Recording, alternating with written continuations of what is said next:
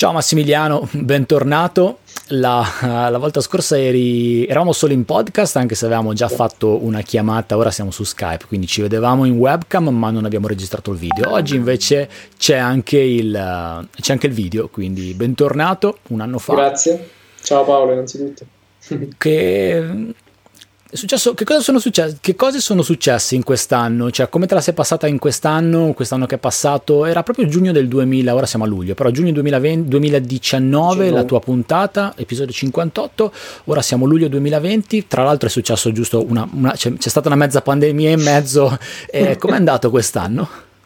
No, no, eh, pandemia a parte, insomma, è stato un anno abbastanza positivo, poi... Uh, insomma il periodo del, del coronavirus, quindi la pandemia, uh, ha colpito un po' tutti, penso, penso insomma anche te, uh, per cui dal punto di vista lavorativo risulta essere, risultato essere un pochino più complesso fare uh, le attività uh, con il ritmo che avevo prima, però uh, c'è insomma il risvolto della medaglia che Uh, la possibilità che, le possibilità che dà internet al giorno d'oggi, con anche una rete che è molto più potente rispetto a quella di insomma una decina di anni fa, ti consente di fare eh, attività uh, da remoto, uh, quindi anche riunioni, incontrare i clienti tranquillamente in, via webcam, come stiamo facendo noi, uh, noi adesso, insomma. Tu tra l'altro, eh, non vorrei sbagliarmi, eri da un punto di vista della postazione di lavoro, mi ricordo che comunque eri già in una situazione smart, eh, se, se non sbaglio, quindi da un tuo punto di vista logistico non è cambiato molto, quindi eh, sono gli altri che sono venuti verso di te, quindi accedendo a tutti questi strumenti che si utilizzano per fare video call, è così, è cambiato qualcosa? Sì, no, mi ricordi bene, alla fine dei conti a me è cambiato poco e niente, insomma, eh, lavoravo... Uh, sì, da remoto prima, uh, lavoro da remoto adesso. Certo, il periodo della pandemia, il fatto è che lavoravo da remoto uh, laddove uh, vivo, stando chiuso sempre nello stesso ambiente, eh, insomma, certo. Un po' la, la, la, l'effetto claustrofobico che dopo un po' insomma, viene fuori, eh, si è risentito. Infatti, così come ho avuto la possibilità uh, di poter di nuovo mettere piede anche solo fuori casa, no? Mi sono fatto un giro in bicicletta perché era, era, era ora necessario, era il mio pensiero, proprio stato il primo pensiero quella mattina quando mi sono svegliato. Tu sei legato alla, alla mobilità sostenibile e prima poi di passare a, a cose un po' più tecniche ti, ti chiedo questa cosa. Ora che siamo alla boh, fase quattro, adesso non so più in che fase siamo dopo qui, la pandemia sì. Coronavirus, quello che so è che io abito a cento chilometri da Genova e per fare cento chilometri in questo periodo ci sto mettendo tra le due e le tre ore perché è il completo delirio sulla rete autostradale. Uh, da, da, da te... in Campania, Napoli, eh, ci sono più biciclette? Cioè, questo, questo lockdown ha aiutato questo aspetto o siamo tornati come prima? Allora, ehm, secondo me cinquanta e cinquanta, nel senso mm. che io ora vedo molte più biciclette rispetto a prima, eh, la fanno da padrone, almeno delle, nelle zone mie, eh, le fat bike, okay. Uh, e mh, le biciclette quelle lì con le ruote spesse grosse, insomma, per chi non lo sapesse, uh, però insomma comunque i problemi di traffico, incolonnamenti vari ci sono. Uh, qui in Campania abbiamo un pochino di problemi a livello di, di trasporto pubblico, uh, per cui già noi prima, almeno i collegamenti Napoli e provincia, era un po' complicato arrivare, uh, arrivare insomma a Napoli in orario e similari, e adesso con uh, questa fase che davvero non mi ricordo che fase è, però insomma comunque eh, i mezzi di, di trasporto pubblico, ma penso insomma un po' dappertutto in Italia, hanno una capienza ridotta, uh, sì. Mi pare il cinquanta al sessanta per cento, per cui uh, la problematica adesso insomma è anche relativa a come potersi spostare. So di uh, file a Piazza Garibaldi della metropolitana, solo per scendere giù la metropolitana, di quaranta minuti, e, mm. insomma, in tutta onestà non è uh, una situazione diciamo, conveniente per chi deve andare a lavorare quotidianamente in un ufficio uh, fisico, comunque in un negozio, o comunque ha la necessità di doversi spostare. Io ho la, la fortuna di uh, vivere diciamo, abbastanza relativamente vicino a Napoli, intorno a quindicina di chilometri, e posso andarci con la bici elettrica. Eh, che okay. ho, ho, ho una sia mountain bike, una mountain bike con una bici elettrica bici elettrica tra l'altro acquistata giusto tre giorni prima che ci fosse il lockdown. Quindi, quindi l'hai proprio... messa lì, sì, l'hai no? guardata un sacco. Esatto, è stata bella, insomma, l'ho, ho caricato la batteria, ho detto ah bene, no, lo utilizzo tutti i giorni in lavoro, in cantinola lì è rimasta, insomma, okay. Qualche tempo fa. Ho visto e... tanti monopattini io, vedo, vedo tanti monopattini elettrici, non oh. so se, se sono legati agli incentivi per, per questo tipo di mobilità, però vedo, da me ci sono parecchi monopattini. Io onestamente monopattici non, monopattini non ne ho visti, ho visto come dicevo molte fat bike mm. e il motivo credo sia legato a...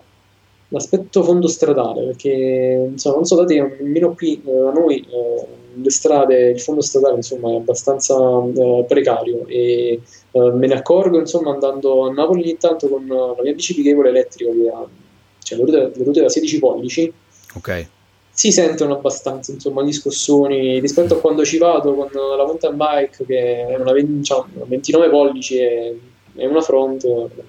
Ci sono stato appunto stamattina, sono andato e venuto, quasi non me ne sono accorto di quello che, che avevo sotto, sotto le ruote. Okay. Uh, per cui insomma la fat bike con quelle ruote belle grosse uh, ti, ti risolvono molto il problema delle sollecitazioni. Sì. Però insomma secondo me hanno cioè, lo scotto di essere pesantissime, ingombranti. Mm. Teoricamente sono delle biciclette da utilizzare su neve e sabbia. Ok, non su asfalto. No, però capisco il tuo punto di vista. Io uso una bici eh, da, da corsa, però non per spostarmi, ma per andare per, per fare sport. Da noi la situazione asfalto è boh, abbastanza disastrante e se, se prendi la buca sbagliata il rischio è veramente di andare in terra, considerando che poi una bici da corsa, ad esempio con telaio in carbonio, eh, è rigida, no? Per cui se prendi una, un colpo forte rischia di, di fessurarsi poi il carbonio. Esatto. Eh, lo sente parecchio. Però adesso, chiudendo questa parentesi ciclistica che eh, potrebbe andare avanti ore, esatto. um, passiamo alla passiamo a argomenti un po' più sul pezzo, legati all'aspetto tecnico, legati a quello che fai, sì. E mi piacerebbe confrontarmi con te su un paio di argomenti che sono legati fondamentalmente Um, all'ambito G I S, ma in maniera trasversale, nel senso che abbracciano u- alcune tue attività che conduci da tanto, cioè il tuo uh, blog è fuori da parecchio tempo, tra l'altro di recente ho visto che duemilaquattordici, quindi sei anni, um, ho visto anche che uh, recentemente l'hai, non so se il termine è giusto, uh, migrato, riscritto, quindi hai fatto degli aggiornamenti e nel tuo blog tu uh, condividi esperienze, condividi informazioni nell'ambito G I S, è per questo che dicevo che è trasversale, e la tua attività di condivisione di contenuti è, penso che sia, credo di non sbagliare dicendo che è molto centrale nella tua attività. Quanta fatica fai a scrivere articoli per blog, a fare video per il canale YouTube e a, a mantenere la tua presenza sui canali social? Eh, è una, una bella fatica, insomma. Perché sì, innanzitutto qualche, qualche mese fa insomma ho modificato la grafica della, del sito, quindi ho, ho pubblicato insomma una grafica un pochino più uh, spero insomma accattivante tra virgolette. Ok, eh, io ho detto mi- questo... migrato sbagliando, quindi non, non c'entra niente la migrazione.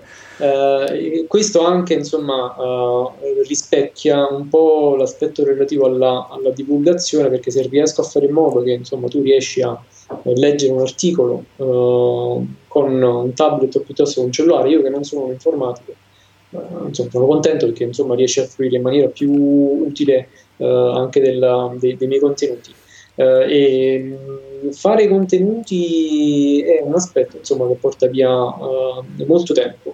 Uh, dipende dal tipo di contenuto che voglio, voglio fare. Uh, però insomma non ti nascondo che sicuro, sicuro se ne va una giornata, in alcuni casi anche due o tre giornate. Mm-hmm. Uh, questo perché che io generalmente quando faccio uh, un articolo o comunque un video, qualcosa di, uh, di divulgativo, um, ho necessità di approfondire determinate, determinati aspetti. Uh, approfondire perché insomma uh, la mia prima preoccupazione è, oltre a raccontare uh, un qualcosa diciamo in ambito G I S, e anche fare in modo che uh, se uh, l'interlocutore dall'altro lato viene in mente una, uh, una domanda, uh, io ho la possibilità anche di risponderle in maniera più, più concreta e, uh, e, insomma, e pratica, uh, perché insomma non ci dimentichiamo I G I S sono degli strumenti abilitanti, sono insomma dei tool di supporto a quelle che sono le attività eh, di ognuno di noi, però mh, abbracciano un mondo di conoscenza che è davvero enorme, per cui eh, generalmente si utilizzano determinati eh, algoritmi, determinati processi, e quelli sono perché nella tua pratica quotidiana lavorativa affronti quel tipo di attività. Poi se ti sposti e, eh, oppure devi raccontare qualcosa che eh, potrebbe intersecarsi con altre attività, e allora devi, almeno per come la vedo io, eh, se vuoi parlare di quell'attività devi essere coperto, insomma, di avere un ombrello che ti consenta di non fare brutte figure, perché poi, insomma, non dimentichiamoci. Uh, mm. Penso che questo è il problema che hai anche tu, insomma, noi questa faccia ci lavoriamo, e se diciamo cose ah, sì. se diciamo cose uh, insensate, eh, poi dopo, insomma, siamo noi che le diciamo, e non c'è uh, una società eventualmente a cui possiamo uh, appellarci, certo. Insomma, mh, usciamo, insomma, sui, sui canali social o mh, su internet in generale con il nostro nome e cognome, mh, la faccia, insomma, in primo piano, per cui penso che dobbiamo essere credibili a trecentosessanta gradi.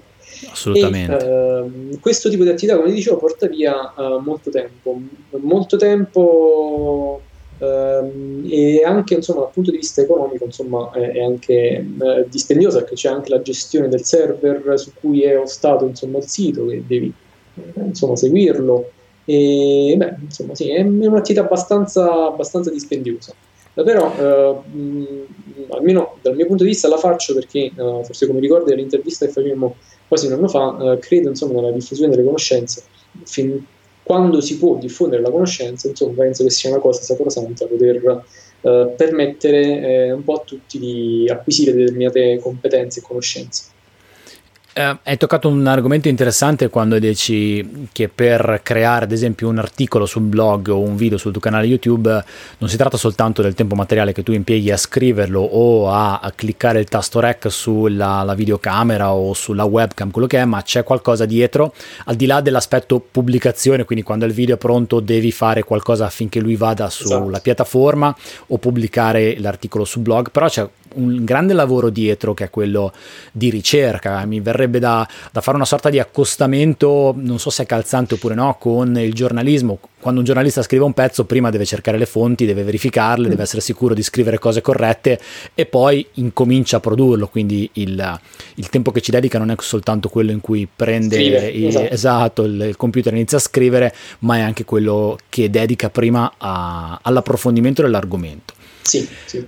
Ma da un punto di vista della tua attività, um, tu hai parlato di divulgazione, hai parlato di condivisione di esperienze. Da un punto di vista della tua attività, quindi uh, ingegnere Massimiliano Moracca, che viene chiamato per attività professionale, che sono consulenze nell'ambito sì. del, dei G I S uh, o per chi riceve dati, chi deve trattare, per chi vuole gestire, insomma, tutti i tuoi clienti.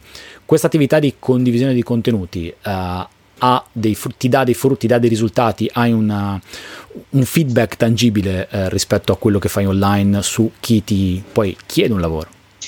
Mm, sì, questo devo dire la verità, sì, insomma, perché mi dà probabilmente eh, la ricerca di cui appunto ti parlavo prima, eh, con il passare del tempo, insomma, dal duemilaquattordici c'è il blog online, mi ha dato, insomma, una certa credibilità, eh, per cui eh, insomma, se qualcuno eh, ha necessità di, cer- di attività in campo G I S, sia una consulenza o un'attività, insomma, proprio pratica su un progetto, eh, forse si sente più eh, come dire, confidente a contattarmi, eh, a contattare me, piuttosto che, insomma, a contattare una, una persona che non eh, non ha messo in campo uh, le proprie conoscenze, capite? Ora non, non voglio dire che una persona che non mette in campo le proprie conoscenze uh, non ha competenze barra certo. uh, conoscenze, uh, però, insomma, forse dall'altro, dall'altro lato uh, una, un committente, insomma, uh, ha più confidenza, si, si sente forse un po' più sicuro ad affidare determinate cose a qualcuno che, insomma, ha fatto vedere che determinate cose le sa fare. Quindi la tua, la tua presenza hai, hai riscontrato che ti dà una sorta di, eh, mi viene da dire, autorevolezza, o comunque una sorta di riferimento per il fatto che una persona che ha un problema con sì. uno strumento G I S fa una ricerca uh, su Google principalmente, e tra le chiavi di ricerca viene fuori massimiliano moracca punto it, giusto? Sì. massimiliano moracca punto it, ok? Sì. E, e da lì può entrare nel tuo mondo e capire che in effetti eh, hai scritto, hai divulgato, hai parlato di vari aspetti, e quindi eh, è molto probabile che tu possa risolvere un problema, perché poi le persone ti chiamano per risolvere un problema. Il, sì. la, la, il nocciolo centrale della sì. questione è quello. E, e qui mi viene un'altra domanda che, che ti faccio, che mi sta molto a cuore e con cui mi sto confrontando, per la quale ho preso de- delle decisioni, ma vorrei confrontarmi anche con te. Uh, io ho, ho, una, ho un'attività online, quindi è, è più giovane della tua, dal duemilasedici, eh, però comunque anch'io produco articoli, un po' di, di contenuti online. Quello che succede è che una volta che uh, muovi i passi fuori, quindi dici ok, ci sono, faccio queste cose, ti racconto di questi aspetti, ti mostro come si fanno alcune cose, portandoti sul tuo caso, ad esempio come elaborare un dato con, butto giù dei nomi a caso, Q G I S, uh, unisci D T M, adesso sto sparando veramente delle cose a caso, uh, calcola il volume degli edifici utilizzando un D S M, un, D- un D E M, ok.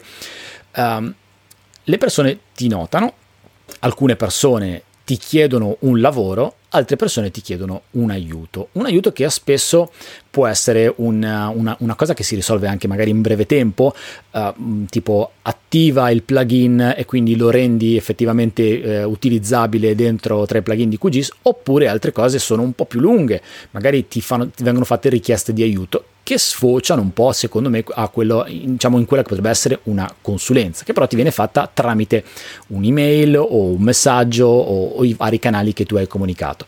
Ti capita di uh, affrontare questi aspetti, e se sì, come, come li gestisci?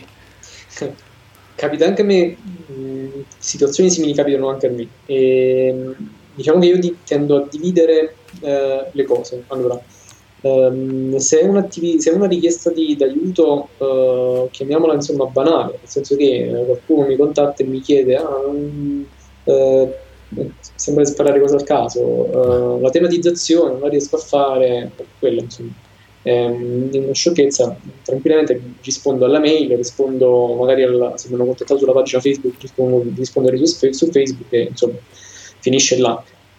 Però poi capita anche quello che insomma dietro eh, alla prima domanda poi si nasconde una seconda, poi una terza, poi una quarta, eh, magari di complessità che vanno via via a salire, e lì insomma sì, nasce il problema, eh, nasce il problema perché un conto è, eh, ora non voglio essere arrogante, un conto è eh, risponderti in cinque minuti per quello che è insomma la richiesta che mi hai fatto. Uh, un conto poi dover stare presso te mezz'ora, tre quarti d'ora, un'ora, e, e lì insomma uh, sfociamo nella, uh, nella consulenza, insomma sfociamo in quella che è l'attività lavorativa, e per cui insomma io tendo appunto a dividere queste, diciamo, due categorie di utenti, tra virgolette, gli utenti che chiedono il vero supporto e gli utenti che chiedono il finto supporto. Okay. Quelli che chiedono il finto supporto sono quelli che poi sfociano in uh, mille mila domande, e poi non, non te ne vai più. E io onestamente cerco appunto di uh, arginarle questo tipo di, uh, di, di, di situazioni, cerco insomma di essere abbastanza chiaro fin, fin dall'inizio. Ok. Per risposte. Um, sì, uh... Anche a me sono capitate queste situazioni in cui magari c'era necessità di entrare nel dettaglio di alcune elaborazioni, oppure dati tre D, oppure quando si entra nell'ambito dei, car- dei dati, sistemi di riferimento, si entra in un ginepraio che sì. è, anche, è anche oggettivamente complesso da, uh, da descrivere, o comunque sì. da provare a dare una soluzione in un'email, uh, quindi spesso, spesso è necessario fare una condivisione di schermo, quindi una web call. Stiamo, stiamo andando verso l'ambito della, della consulenza, sì. eh, anche perché non ci dimentichiamo, sì, noi con tutta la nostra buona volontà, noi intendo io e te, insomma, tutta la nostra buona volontà, condividiamo informazioni eh, perché ci piace farlo, condividiamo insomma quello che le nostre nozioni, però lavoriamo anche, insomma, non ce la dimentichiamo, sì. a volte qualcuno se lo dimentica, però insomma eh, non, non cambiamo di aria, insomma. Assolutamente. Eh, di recente poi, non so se è legato a questo, um, nello specifico, quindi richieste che ti vengono fatte, oppure perché hai, uh, secondo me perché magari ti sei guardato indietro, hai guardato tutto il lavoro che hai messo online, ti sei reso conto di tutto il valore che hai dato online sul tuo blog, sul tuo canale YouTube, eh, in maniera del tutto gratuita perché è accessibile a tutti quanti, hai aperto una uh, hai aperto le porte a una campagna di crowdfunding tramite finanziamento ricorrente, tramite Patreon, che è la solita piattaforma che utilizzo io.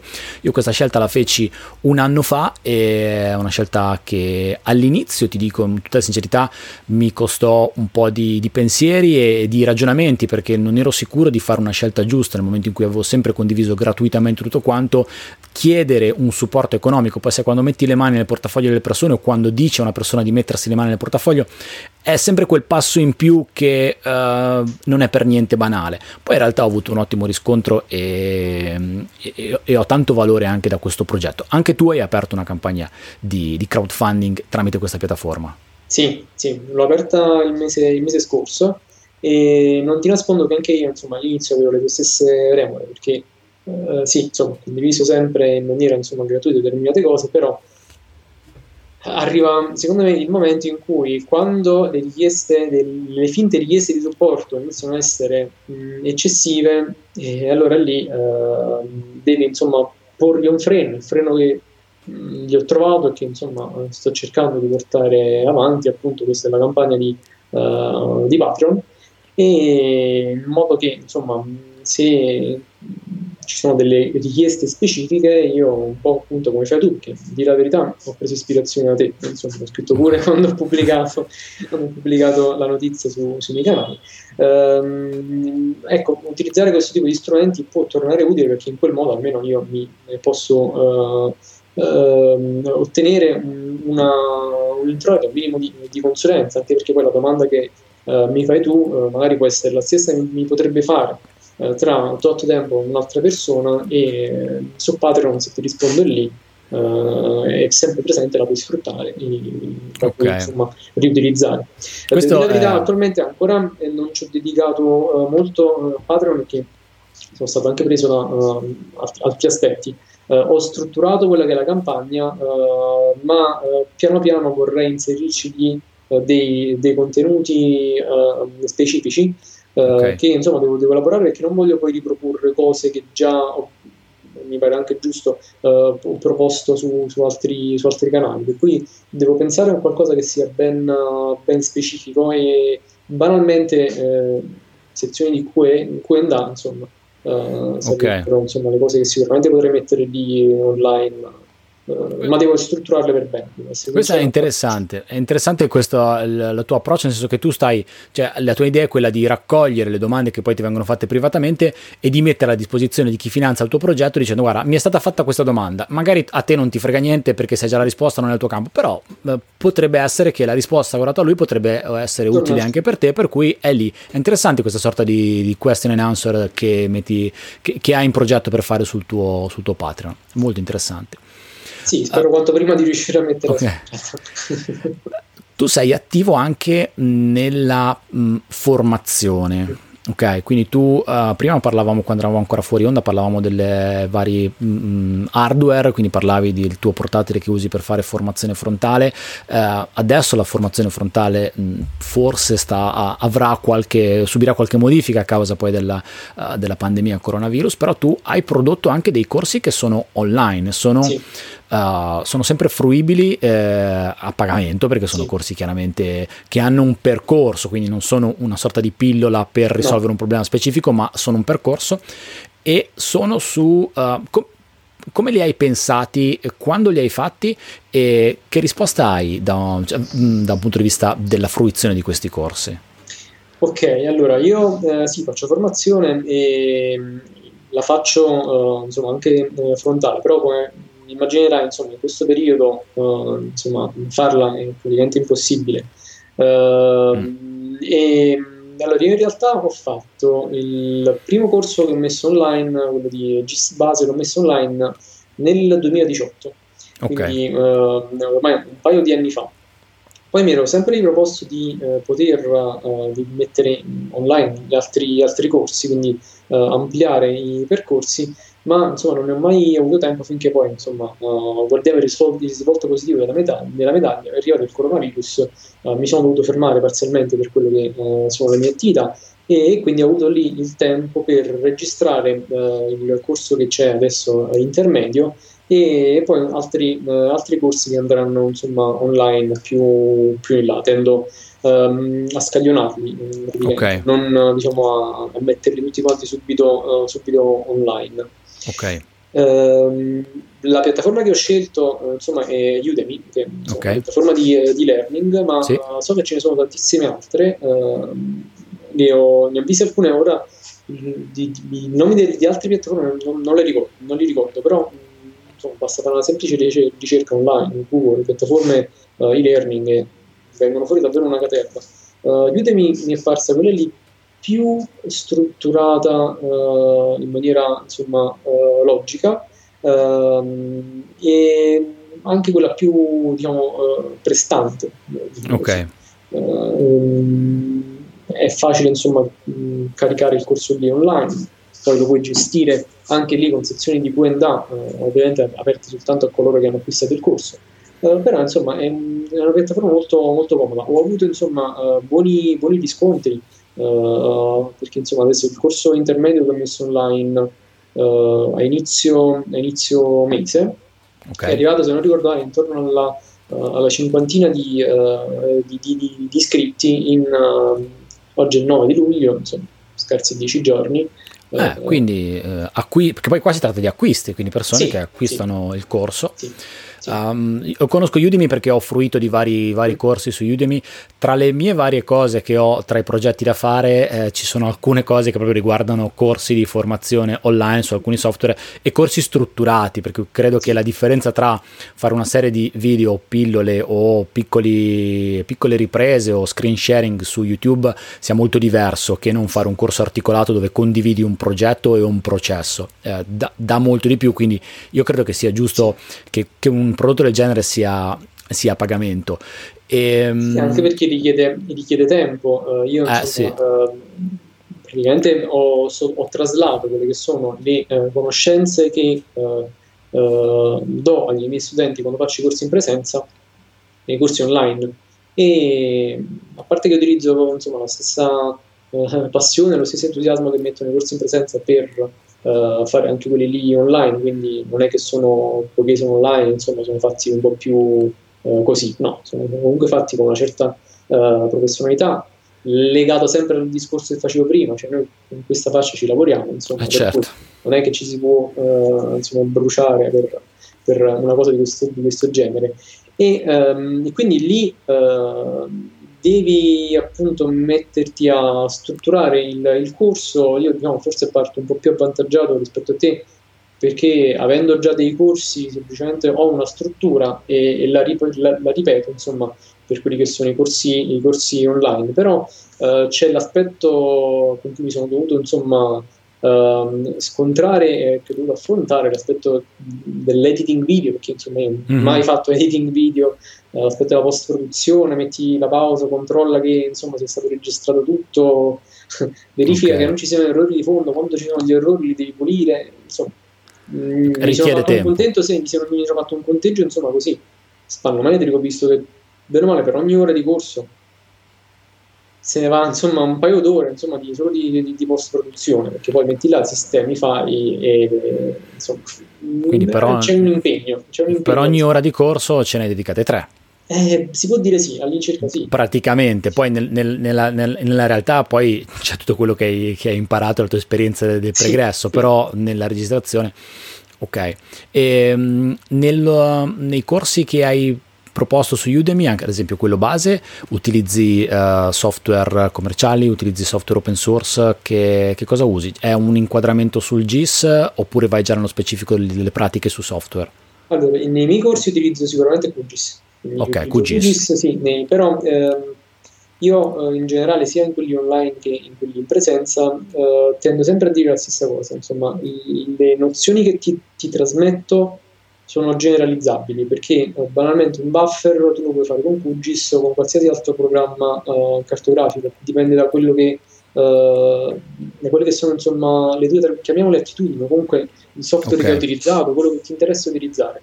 Io quello che tengo molto a farti capire è ehm, la nozione eh, che c'è alle spalle del buffer, molto sto facendo l'esempio del buffer, eh, che appunto è un processo riproducibile con QGIS o con qualche altro software, cambia magari l'icona, cambia il flusso con cui devi arrivare all'icona, però fondamentalmente lo puoi fare con qualsiasi altro tipo di, eh, di software. Quindi eh, sono sì eh, incentrati sull'utilizzo di, di QGIS, ma eh, tendo sempre a fare in modo che eh, l'interlocutore, diciamo, lo studente capisca la, la metodologia piuttosto okay. che eh, il clicca qua, dai ok di là, perché insomma io penso che bisogna imparare eh, la metodologia di, di, di, di, una, di un processo. Eh, abbiamo detto appunto che i GIS sono dei, dei tool, quindi sono degli, degli strumenti. Devi imparare la metodologia e, e poi poterla applicare. Se ti do in mano un cacciavite della marca Bosch, spariamone una, eh, domani poi eh, compri un cacciavite che sia di un'altra marca e la vite la devi saper svidare lo stesso. Certo, eh, se no, se... certo. Il, è, è, è l'approccio al principio, non, sì. non tanto lo strumento. Sì. Però stando sullo strumento, allora io, tu sai che mh, se non lo sai te lo dico, ho un canale Telegram eh, dove ci sono un po' di iscritti, e oggi nel canale Telegram ho detto: ragazzi, oggi ehm, eh, faccio una chiacchierata con Massimiliano Moracca, esperto di GIS. Se qualcuno di voi ha delle, delle domande me le potete scrivere, che io gliele, gliele giro volentieri nell'ambito GIS. E mi è stato, me ne sono state fatte due fondamentalmente, due, non tantissime, però eh, le domande sono QGIS o ArcGIS, la prima domanda, quindi eh, domanda secca, quindi cioè, non c'era neanche tanto spazio all'interpretazione, però credo che qua si possa aprire veramente una, un, una, un discorso interessante. E l'altro, nell'ambito dell'open source eh, sono stati fatti i nomi di QGIS, eh, Saga GIS, GRASS.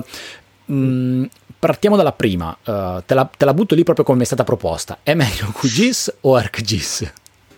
La risposta che ti do, visto che è una domanda che mi hanno fatto già in altre circostanze, è dipende. Cioè, allora, fondamentalmente eh, sono due software professionali.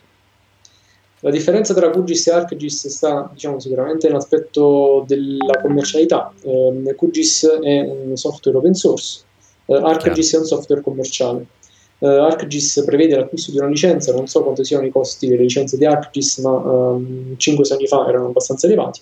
um, QGIS è un software che scarichi gratuitamente, tra virgolette, okay. Perché dico tra virgolette? Perché comunque sì, è vero che uh, l'hai, l'hai scaricato, lo utilizzi per la tua attività professionale quotidiana, uh, però rientra sempre in quello che è il mondo dell'open source, il mondo della condivisione, e se insomma sei una persona che ne fa realmente uso di questo, di questo software, ti dovresti un po' passare, come si dice, la mano per la coscienza, in una donazione in base a quelle che sono le tue possibilità, farla al progetto QGIS, che tra l'altro insomma eh, è portato avanti anche in parte da, eh, da italiani, c'è cioè anche una, una sorta eh, diciamo community di sviluppatori italiani.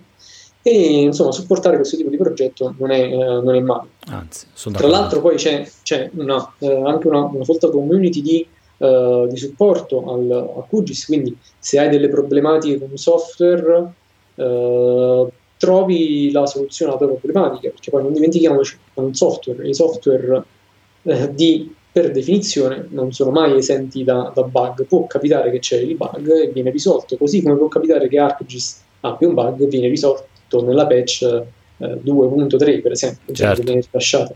Uh, per cui insomma uh, la risposta alla tua domanda è appunto dipende, dipende da uh, da quello che forse è la tua um, attitudine, da quello forse che è il tuo uh, il tuo portafoglio, da quello che è il, il tuo uh, diciamo uh, modo di volerti approcciare a determinate cose, insomma um, le attività lavorative che uh, si fanno con QGIS si possono fare tranquillamente su, uh, su ArcGIS.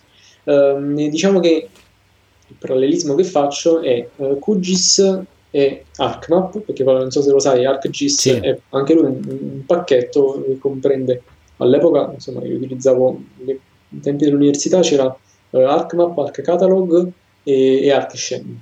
Uh, ArcScene era praticamente per il tre D, con ArcCatalog se non ricordo male potevi andare a strutturare un database, eh, e con Arc, ArcMap insomma facevi quelle che erano le attività uh, sugli algoritmi uh, G I S. Okay. Okay.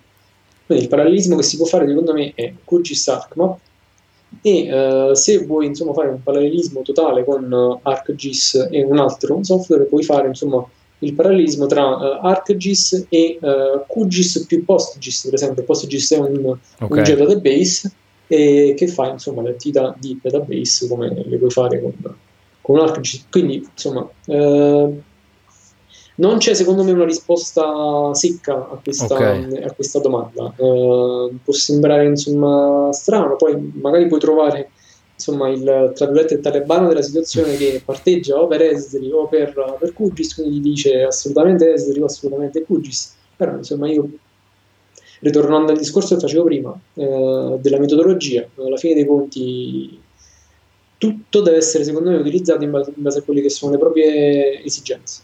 Quindi è un discorso che si può estendere anche passando lato open source, QGIS, Saga G I S, GRASS. Tra l'altro ho visto che adesso QGIS, adesso non da adesso, da un po', QGIS ha anche una versione con algoritmi di GRASS. Come funziona questa cosa? E, e importa dentro anche uh, tool di geoprocessing di Saga. Uh, come funziona questo aspetto qua, uh, di questi tre strumenti che apparentemente sono diversi, però poi confluiscono in uno? Si compenetrano. Ok.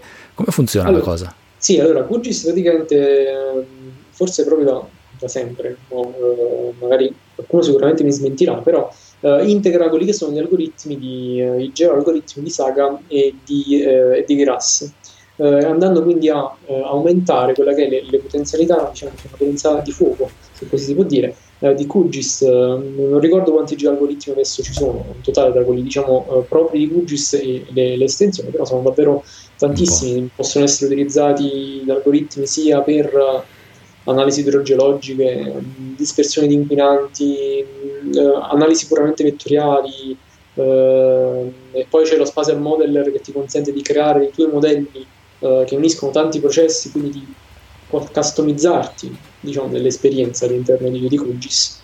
Eh, per insomma, rispondere alla tua domanda tra eh, QGIS, GRASS, eh, Saga, Um, io credo, insomma, almeno per quello no, metto le mani avanti dicendo che io sono insomma, un utilizzatore primariamente di QGIS. Okay. Mi capita a volte di utilizzare algoritmi di GRASS e algoritmi di, uh, di Saga. Ho potuto però vedere che uh, forse Saga e GRASS sono molto più uh, indirizzati verso le analisi raster. Ok. Okay. Um, anche dal punto de- dell'utilizzabilità, uh, poi dipende forse pure dalle, dalle abitudini di approccio alla, alla user interface che, che ognuno di noi ha. Uh, vedo insomma che, che sono molto più indirizzati verso uh, le, le analisi raster, uh, mentre insomma QGIS anche per l'interfaccia può essere utilizzato sia per le analisi uh, puramente vettoriali, sia per le analisi puramente raster che per quelle diciamo ibride. Okay. Uh, quindi insomma anche in questo caso penso che la risposta sia dipende da quello che tu devi, devi andare a fare oggettivamente. Okay. uh, GRASS forse risulta essere eh, GRASS e Saga risultano forse essere più immediati uh, per le analisi raster, uh, anche perché non tutti i, i geoalgoritmi uh, di questi due software sono importati in QGIS, uh, mentre insomma QGIS può essere insomma, utilizzato ampio spettro in ambe le Le, le circostanze. Di recente ehm... io però scusami se, se ti interrompo, um, nel periodo proprio del lockdown feci un video, una sorta di una serie di webinar, uh, e in uno di questi webinar parlai proprio di quelli che sono uh, i vari software G I S open source. Okay. Quindi lì insomma ho parlato per quella ventina di minuti facendo proprio vedere le differenze tra le varie users uh, interface, uh, e se non ricordo male ho fatto anche vedere insomma dei casi pratici, quindi delle stesse attività Uh, riportate uh, nell'ambiente GRASS, nell'ambiente QGIS, nell'ambiente Saga. Le troviamo nel canale YouTube tuo? Sì, sì, sì. Ok. E poi lo linko nelle note okay. dell'episodio. Ehm, di recente, e poi stiamo andando verso la fine perché ti sto, ti sto rubando anche troppo tempo, mi, è, ehm, mi sono confrontato con alcuni tecnici, ehm, con alcuni colleghi, con alcuni professionisti, e ho scoperto la cosa che il W M S, quindi Web Map Service, è un elemento ancora molto oscuro, cioè non tutti sanno della, dell'esistenza di W M S e della potenza del W M S, cioè il fatto che tu non devi diventare matto a scaricare dei dati shapefile che te li importi dal geoportale, poi li metti in una cartella e, e, e poi li porti nel tuo progetto, in questo caso di Q G I S o di quello che vogliamo. Sì. È molto più immediato, quindi sì. Ti chiederei, ci puoi fare una panoramica dal tuo punto di vista, che è sicuramente molto più autorevole e più eh, esperto del mio, su che cos'è un W M S e perché è vantaggioso utilizzare un W M S? Ok, allora eh, con il W M S eh, stiamo parlando di quelli che sono i cosiddetti servizi O G C, cioè servizi standardizzati dall'Open Geospatial Consortium, okay. Che sono appunto dei, dei servizi di diffusione dei dei dati uh, cartografici. Okay. Uh, abbiamo il W M S, il W F S, il W C M S, il Web Cover uh, Map Service, se non ricordo male. Okay. E mh, appunto questi sono dei servizi che uh, tramite dei link, uh, per semplificare molto sì. la cosa, tramite dei link ti consentono di uh, inserire uh, delle informazioni nei tuoi progetti. Okay. Ora, eh, la differenza per esempio che c'è tra il W M S e il W F S è che il, con il W M S tu puoi andare a ehm, vedere delle informazioni eh, che possono essere sia di, di natura vettoriale ma anche di natura eh, raster, ehm, interrogarle, quindi questo tipo di informazioni, come se le avessi fisicamente in una cartella del tuo computer, quando in realtà sono in un computer eh, o in un cloud da qualche parte nel mondo. Uh, e tu appunto puoi fare delle analisi, delle, delle, non delle, analisi, delle interrogazioni uh, a questo tipo di, uh, di informazioni. Sono delle informazioni che vengono, diciamo, distribuite sotto forma di immagini, uh, però per come è strutturato il servizio in sé, anche se stai guardando delle uh, immagini che uh, diciamo uh, descrivono dei poligoni, facciamo un esempio dei poligoni, okay. uh, in realtà il servizio W M S Uh, ti sta facendo vedere un'immagine, ma ha in memoria il fatto che quello lì è un poligono.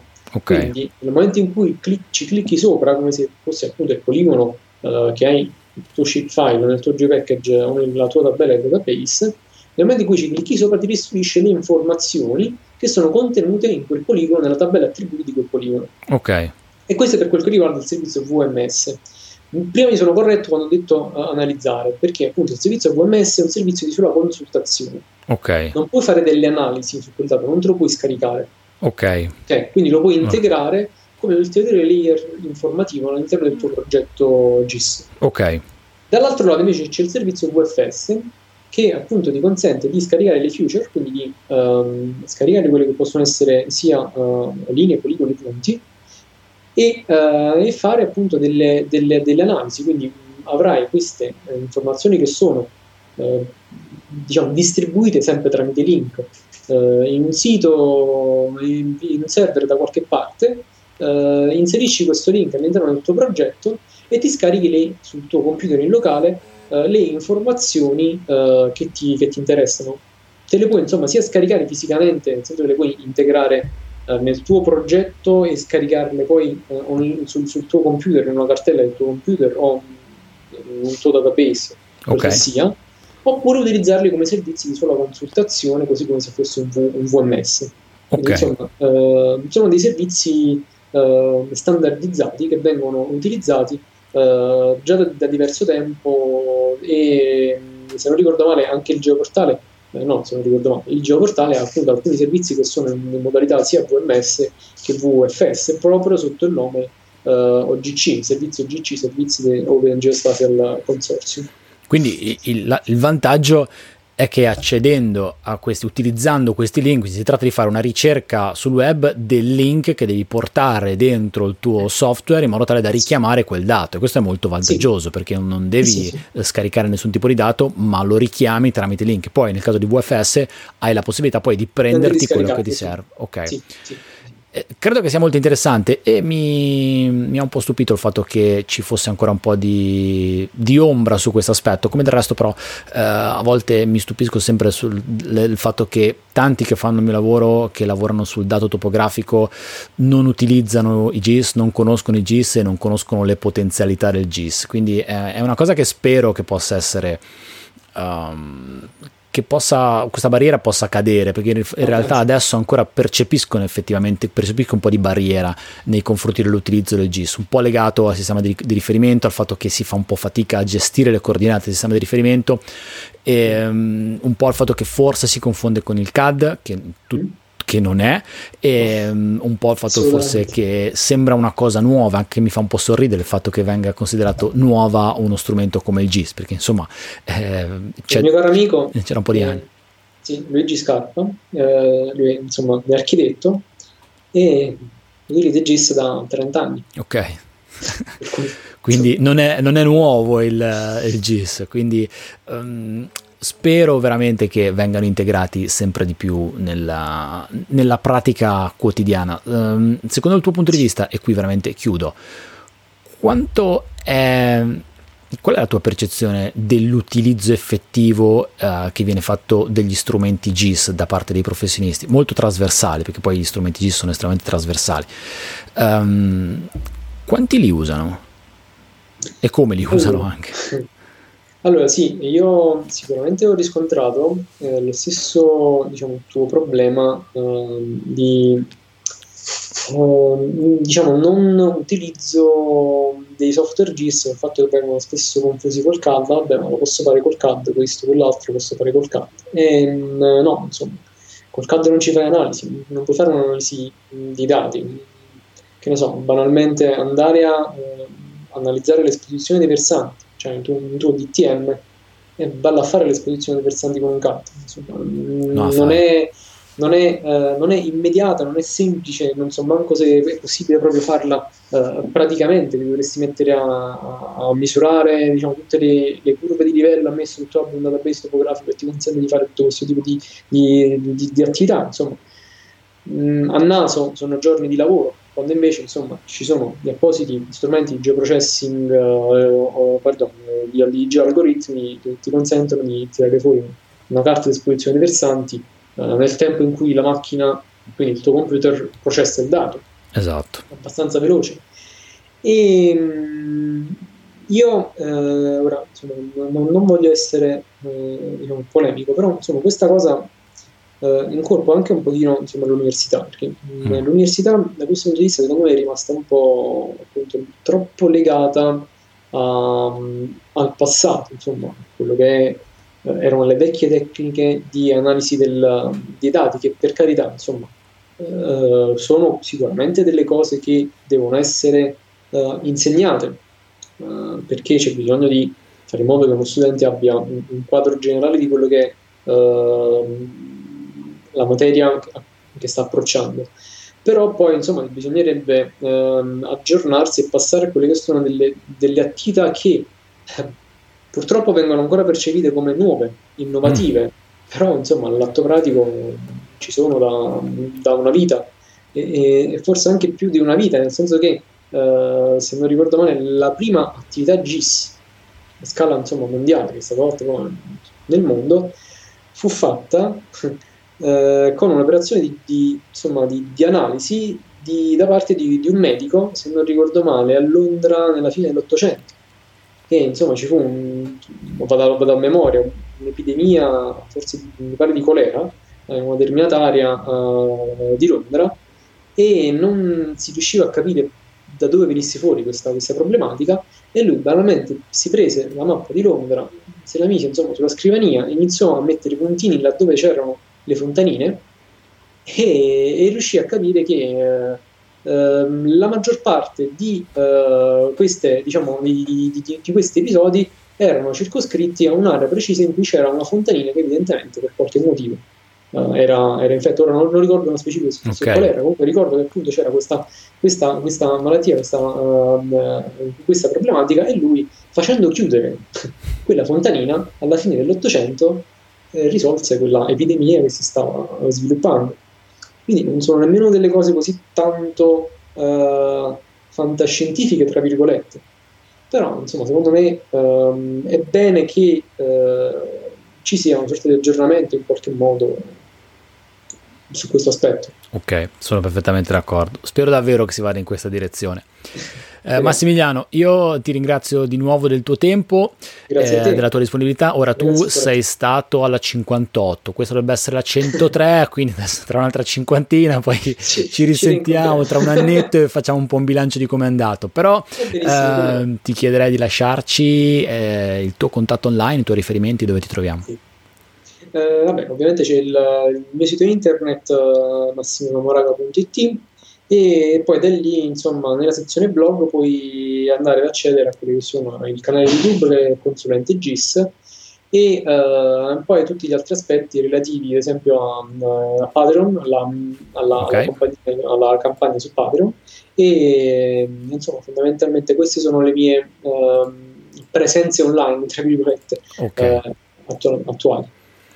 Perfetto, e allora eh, io adesso sto aprendo un foglio di Google perché eh, di recente ho, ho cambiato alcune, alcune impostazioni, alcune scelte che ho fatto nella mia attività di, di comunicazione, e non registro più l'intro e l'outro delle puntate del podcast perché oh. uh, mi, sta richi- mi, mi richiederebbe troppo tempo, e allora uh, metto fuori direttamente la puntata facendo un taglio all'inizio e alla fine, ma senza fare intro e outro. Allora però mi devo ricordare di ringraziare eh, personalmente i miei finanziatori, gli ultimi che si sono aggiunti al progetto di, di supporto di tre D Metrica, è giusto che sia così. E quindi prima lo facevo in, uh, uh, in posteriori quando registravo l'outro, adesso invece uh, reg- ringrazio vabbè, uh, a, a te mi sembra di averti già ringraziato, tu sei comunque anche uno dei finanziatori di tre D Metrica uh, già da un pochino, da qualche settimana. Poi ringrazio Fabio Guerra di, di Topos, Vincenzo D'Arago e Giacomo Siboldi che si sono aggiunti di recente al gruppo di finanziatori. Il mio riferimento è tre D metrica punto it.